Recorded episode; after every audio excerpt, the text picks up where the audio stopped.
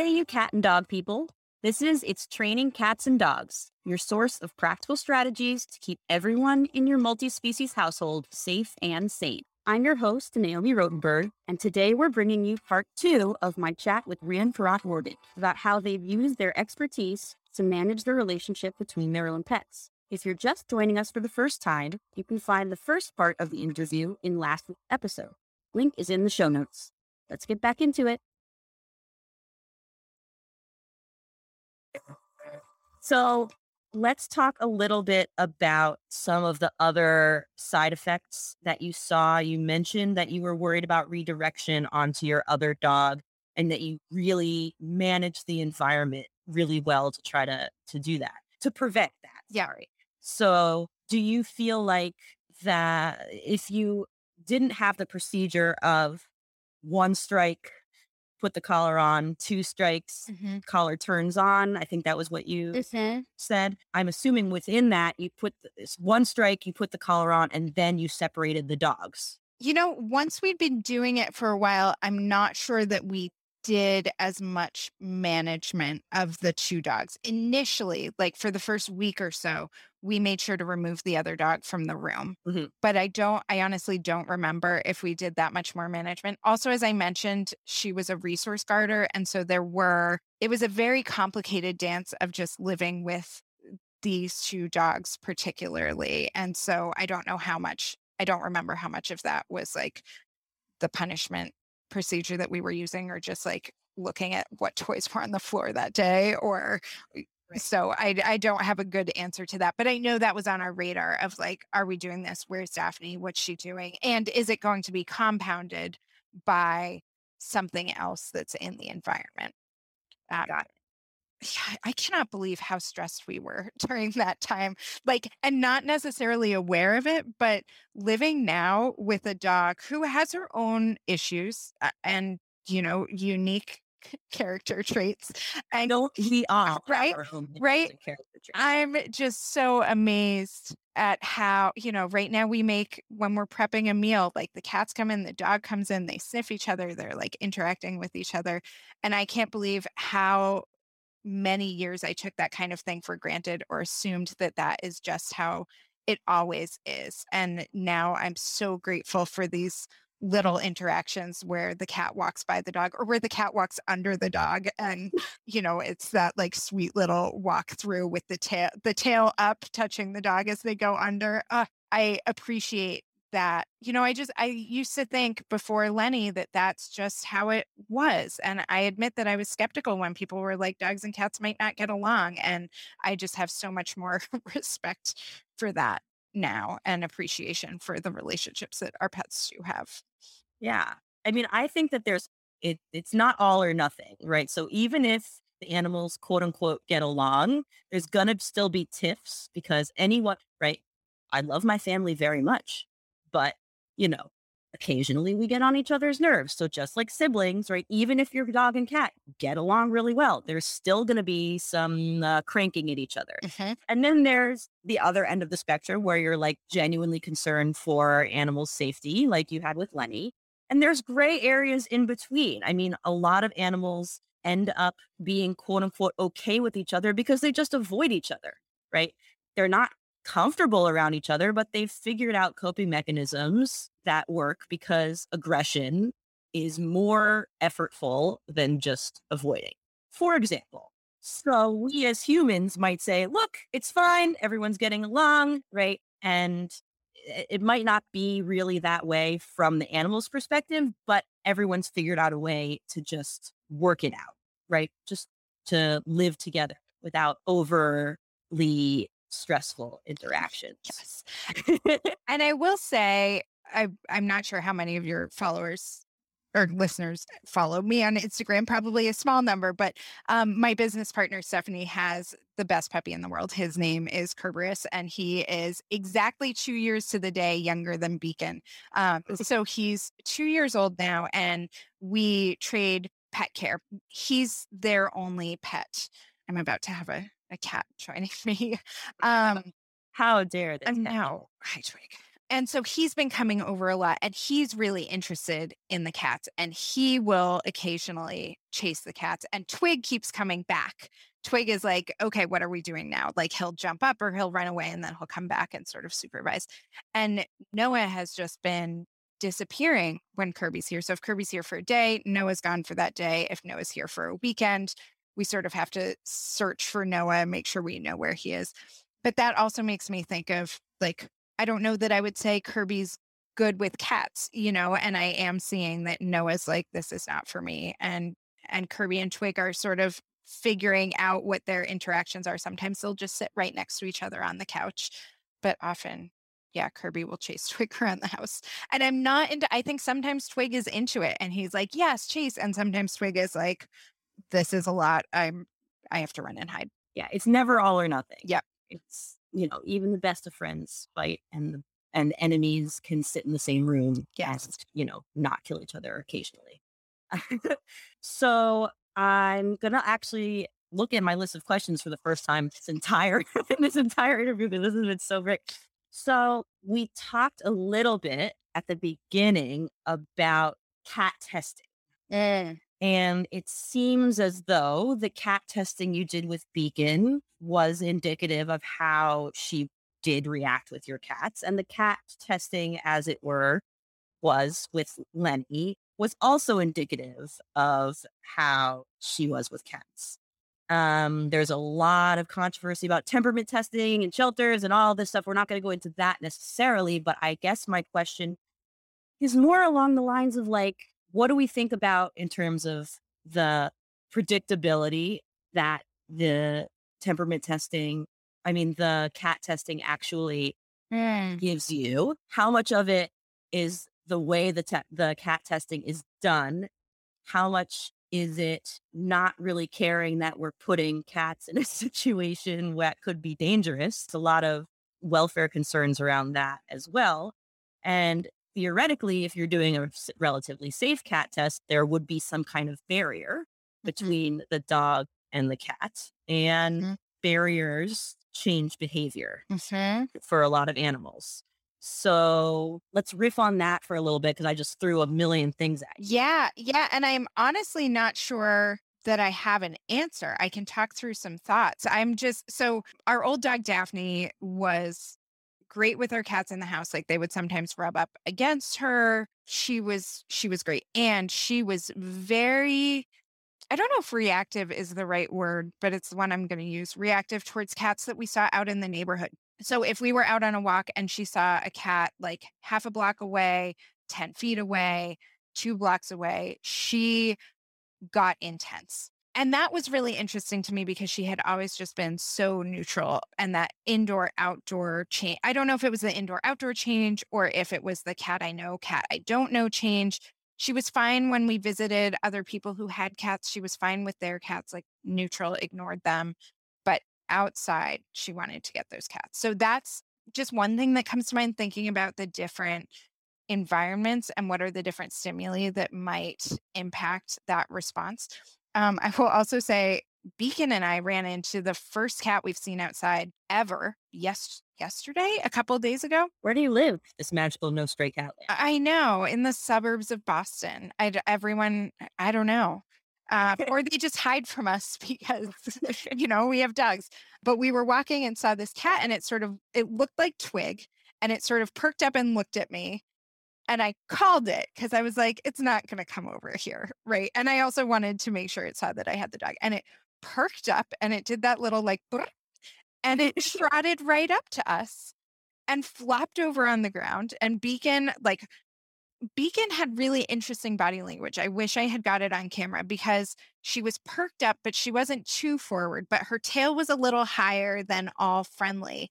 And she was like sort of forward and interested and then it rolled over on the ground and she play bowed at it and did this like bark and then sort of a run away and that's when the cat was like i'm out and, and ran and hid and beacon was like okay friend is gone let's keep walking but that was really interesting to me because daphne had always been so intense seeing cats outside and beacon maybe wanted to play like I've been hearing about the prey bow lately. And so part of me was like, is this a play bow or prey bow? I don't know it. This is a term I only very recently heard. So okay. I still need, to, to look into that. Yeah. I had no concern that she was going to hurt this cat.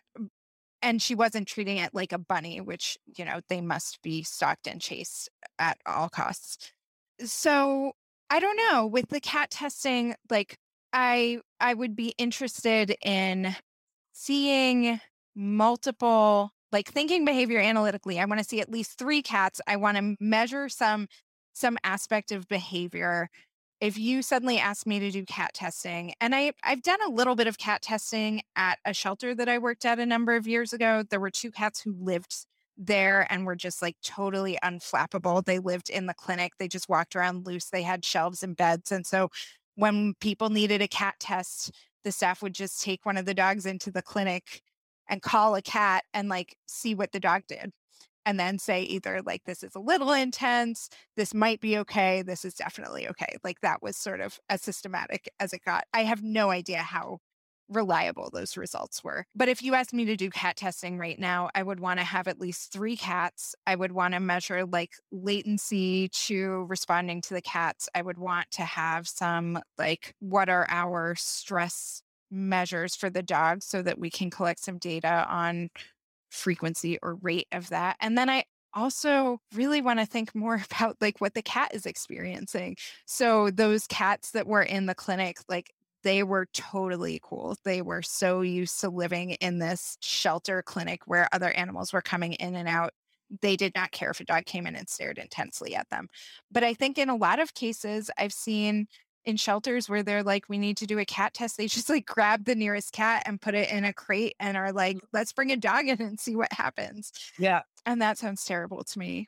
For cats whose first inclination is usually, usually to run away when they're stressed by something, preventing them from being able to do that in a small crate scenario, eh, there's like a dog sniffing at them or something. I mean, that is like extremely stressful. I would expect that it would be extremely stressful for an animal who really just wants that negative reinforcement of leaving. Yeah. You know, I'm also curious as I'm saying this, I'm thinking like when you do have a cat, the ones I've seen, the cat's like huddled and holding really still and being like, I can't run away. I'm just going to hold really still. Yeah. After Lenny died, we fostered a few different dogs thinking about whether to get a second dog. And we had a few that were like good, okay with cats, but then in the house, when the cat ran by or when the cats were playing, they perked up to a degree that I was like, I am not sure this is good with cats. Like, I think that, for, and again, I haven't really officially done cat testing, and this is honestly the first time I'm thinking about this question. But if I suddenly had to do cat testing, not only would I want to see at least three trials, maybe it's the same cat each trial. I'm not super picky about that, but three trials or sessions. I would also want to see the cat sitting, moving, and like I don't know what the third thing is. I want to see the mm. cat doing some different cat things, maybe just walking around, but maybe also playing because mm-hmm. maybe you have a dog that's like, I'm totally cool with this cat lying down over there. But as soon as it runs across the floor, I'm going to lose. That's going to be the thing that triggers the yeah. thing and I have to get it. Yeah. That's actually really important. That's how I start conceptualizing for my clients this concept of can you relax when the cat is blank? So there's some mini milestones that we go through with first non cat objects, toys, things like that. But really, movement is a huge part of it.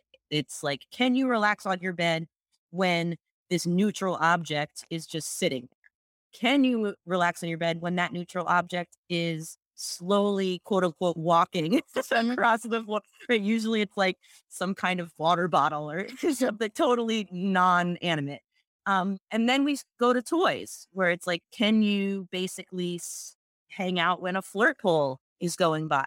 That's as close as we can get to an actual cat um, in most houses. So then it's, you know, if they can do that, that gives us at least some semblance of predictability when there is a cat around who's moving in a less intense way. Mm-hmm. Um, there's no way we're ever going to like get to proofing with cats until we get to proofing with cats. Right, right. but you can try as much as possible to simulate that. And I do think that movement is a huge one, especially because the behavior that we're most worried about is this predatory chain, eh, which is chase. Really, chase is like the big one. You either can interrupt the chase or you can't. Mm-hmm. And then the chase is going to end somehow. It's either going to end with the cat, with the dog getting the cat, or the cat has figured out a way to get away. Mm-hmm. And so making sure that the the trigger of movement is is really worked on and hammered home mostly for dogs i do the same things with cats because Mhm. dogs can be you know cats can be triggered by a dog's movement as well Mm-hmm. um, and actually usually what ends up happening if you have an intense dog and an intense cat which i sometimes might call obnoxious is that they might be interested in each other at first, but then once the either play or movement raises in intensity, they feel stuck in that interaction. They Mm. can't remove themselves because there's just this behavioral inertia that's going on. And so giving them practice moving away from really intense movements on both sides of the relationship is like the only way that you could potentially prepare them for that. So a lot of people are just going to say like, "Oh, well, my dog is like real always wants to play with the cats, and my cat is super social, so there's not going to be a problem." Well, actually, there might be when it gets too intense. They have they don't know how to they don't speak the same language all the time. So really, just picturing all the all the times I've seen like the dog's wagging her tail and the cat's wagging his tail. And I'm like, you are saying such different Oh things to each other right Okay. now. can you explain what you mean by that to the listeners? Uh, yeah. What, are- what is this thing with the wags? It just doesn't mean the same thing. Uh, right. So, you know, I'm I'm picturing and there's so many ways. I also feel like I need to say that dogs wag their tails for so many reasons as well. So a wagging tail is not always a happy dog. Um, but I'm picturing a situation where and I- like Beacon was standing there happily wagging her tail. Like we're playing, like she's relaxed, wagging. She wants to like pounce at the cat and have him chase her. And the cat, um, this was Noah, who's just like, I mean, his poor life being the the training cat. I think he's not interested in playing with Beacon at all. He's like sitting there wagging his tail, sort of stiff, and everything in his body language is leave me alone. I don't want you near me. Mhm. And and who knows what's going through their head. Like I don't think they're having complex verbal interactions in their heads. But if they were, the poor cat is sitting there being like, you hate this because your tail is wagging. I hate this because my tail is wagging. Why are we Why doing this? here? the dog in her head is like, you love this because your tail is wagging. I love this. And they're just having completely different conversations. And who knows, like I would I would love to see some research on like can dogs and cats actually comprehend that similar body movements mean different things. So if anyone out there is like, I want to do this research study or has already done it and wants to Oh my send it to me, I would Yeah, love hit that. me up. Mhm. Like I, dog canine perception uh, yes.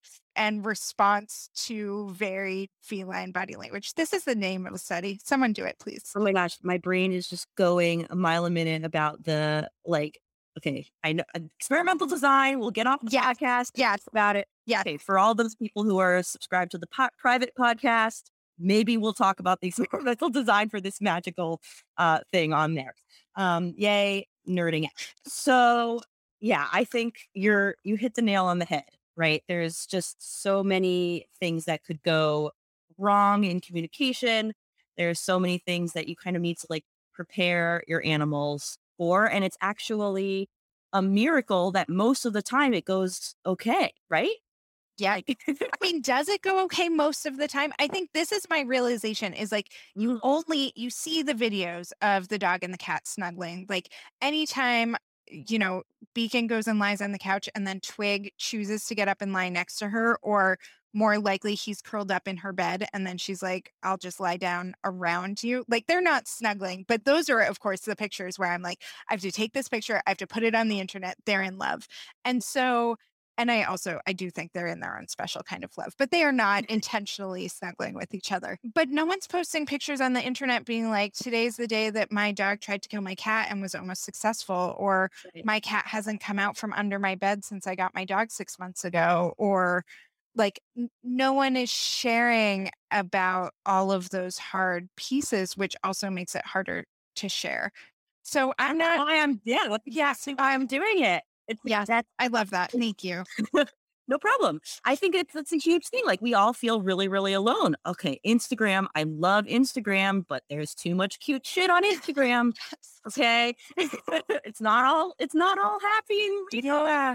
and it's not it's not all that it starts bad and then ends up happy rainbows too i think that that's like we all love a good story but yeah there's a lot of uh, probably dog cat relationships that we as humans whether knowledgeable about behavior or not might say oh that's fine they're okay. But the more you start learning about body language the more you start thinking about really what are the patterns of behavior around each other is that how that animal would would behave in a different scenario? Is it really fine? Ugh, fine is the worst word ever. I was just thinking, like, I have only very recently like looked at your website and seen some of what you do, and uh, maybe you'll even ask me about this at the end. But I just want to say, coming out of all of the scenarios that I've been in with dogs and cats, my biggest advice for anyone is don't just let them work it out because it could be fine, but it also really, really could not be fine. And there's so many people out there like you mm-hmm. who can help can help them work it out, right? And and not just work it out, but like be more comfortable understanding how to live in a new setting with this new creature that they live with. Right. At least from the beginning, trying to set it up so that things go at the right pace. And even if things seem okay, there's always room for improvement and doing some small tweaks. I have a client right now who, like, literally just like adding a little ladder for their cat, to allow him to be up in the living room and watch the three dogs as they're they're on the ground and he can look out the window and have this other source of reinforcement and enrichment where he is safe from the dogs. Just adding that they can be in the same room now. Whereas before that there was like barking and craziness and he was just like petrified. And it's amazing so really just thinking about there's so many different options and potential resolutions or at least potential improvements that can be made. And if you have cat dog issues or not even issues, maybe like, you know, some small things that you think you have questions about, right? That's where this community and I want us to like all realize that we exist.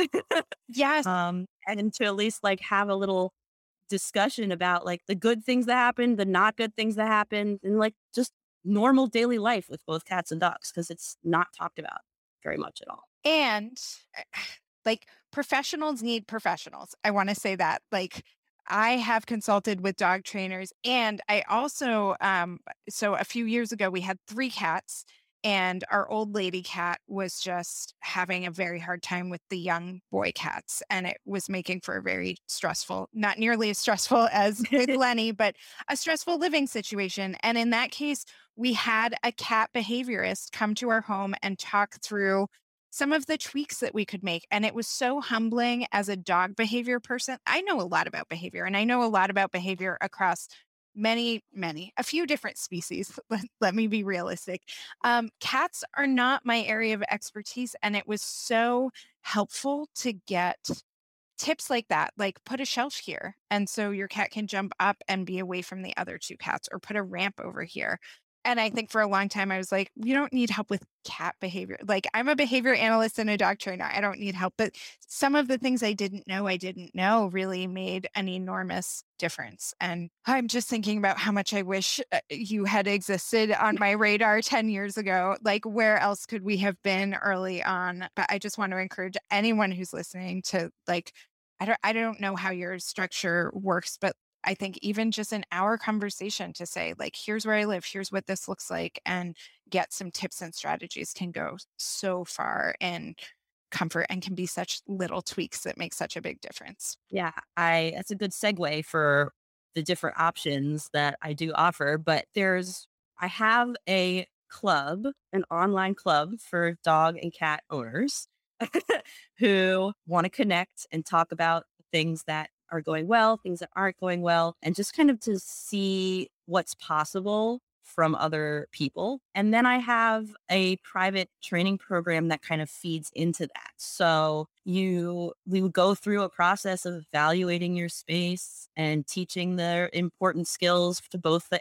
dogs and the cats and making sure that everyone is enriched appropriately and then going through you know an integration process that works well for you so that's the private part of it right? I'm not going to just throw you into a group if you have no idea what the best thing for your animals is and i think that that setup has been so valuable for a lot of people where they can get confident in understanding their own animals their own space and then can go in and say okay, I understand these concepts and I'm going to take them and run with them within the group where everyone is also talking about these same situations. Yeah. And it all starts with a short strategy session, by the way, if anyone wants. So that's that little conversation that you were talking about. Is there is there a potentially easy fix for all these things? And just kind of helping you conceptualize the the way things might go to get your house feeling a little less stressful. I think that's the big takeaway for me is from your story is just like how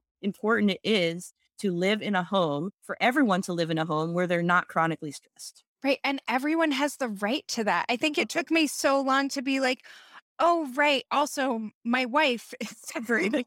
you know, it was so much about like, how do we manage the pets and and who we were prioritizing and realizing that like it was also f- fair to consider i want to say it's fair to consider ourselves but i think i was overlooking that i needed to be considering everyone and she was being so kind and and putting up with how long it took me to get there yeah i mean the emotional factor of all this is really important to consider. It's usually a project in some way, whether it's intensity or time or both. and so, really coming up with a plan of like how to manage your own stress level through this is is super important as well and i'm glad that you were able to take a step back and realize you know the importance of factoring that into your plan oh I love talking to you so much. Thank you. This is so fun. No problem. I really appreciate you coming on. We're going to have to do this some other way. I think there's people are going to have a lot of questions. Um, so if anyone wants to get in contact with you, what is the best way to reach you? Oh, great question. Probably actually through Instagram. Um, Rand Talks Dogs is my Instagram handle, and that is sort of my personal one. So I'm also, I run our Dog Behavior Institute Instagram as well. And I don't know, I try to be more professional there or something versus Rand Talks Dogs. I'm like, and here's everything that's happening. And also, here's my dog and what I'm thinking about today. So I love, and that's how we connected too. Mm-hmm. So I I love chatting with people there. Um, I love breaking down behavioral concepts, as you said, like mm-hmm. nerdy behavior stuff, talking about super nerdy behavior stuff, and then also making it a little, I don't want to say less nerdy, but a little more understandable for someone who's not like reading their textbook for fun. Wow, I sound so cool. you are cool. You're the coolest. Thank you. Thank you. All right. So I think that'll wrap us up for now. I think that you are fantastic. Thank you. Way. Um, and I look forward to everyone being able to hear this conversation and to continue all the different branches that you could, the rabbit holes that we could go down. Yes. So, oh my gosh. And I would love to talk experimental design or just like, I don't know, nerd out. Okay. So yeah. I'm going to stop the podcast here Great. And then for, you know, if you want to hear experimental design nerding out, you can uh, join the private podcast, which I will uh, give some information in the show notes as well. So hopefully I'll see some of you all there. Thank you so much for your time. You're awesome. thank you. Yes. Thank you so much. Have a wonderful evening. Thanks so much for listening. If this episode helped you feel less alone in your struggles with your cats and dogs, please rate, review, and subscribe to the podcast on your favorite podcast app. You can also follow me on Instagram at Praiseworthy Pets. I'd love to hear your suggestions. Who should I interview next? And if your pets aren't getting along and you don't know where to start, go download my free Pets Process Guide, a step by step explanation of the process that I use with my own clients when helping them through their coexistence journey. You can get access to the guide by going to praiseworthypets.com slash guide. That's all for this episode, you wonderful cat and dog people. See you next week for more It's Trained Cats and Dogs.